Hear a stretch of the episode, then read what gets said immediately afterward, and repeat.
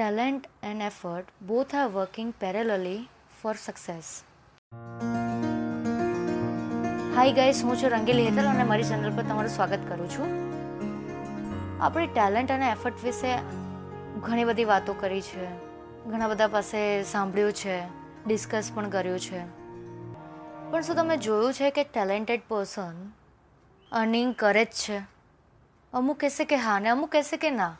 Reason છે કે તમારી પાસે ટેલેન્ટ છે, પણ તમે જો એને યુટિલાઇઝ નથી કરતા પ્રોપરલી અને એને એફર્ટ નથી આપતા તમારા ટેલેન્ટને એક લેવલ પર લઈ જવા માટે, તે તમને કંઈ અર્નિંગ જ નહીં કરીને આપશે.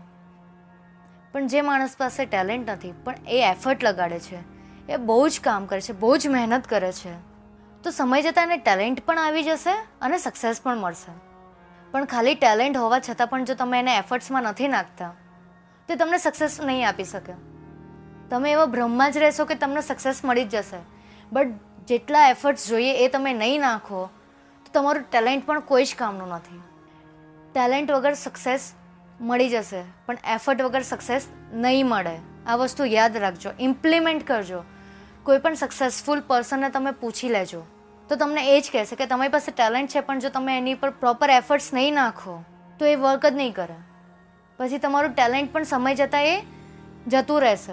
કેમ? કેમ કે ટેલેન્ટમાં પણ હવે દરરોજ એનો ઉમેરો થતો જાય છે. કોઈ પણ વસ્તુ તમે કરો, આજે ઇન્ટરનેટમાં કેટલો બધો ફાસ્ટ ફોરવર્ડમાં ચેન્જીસ આવે છે.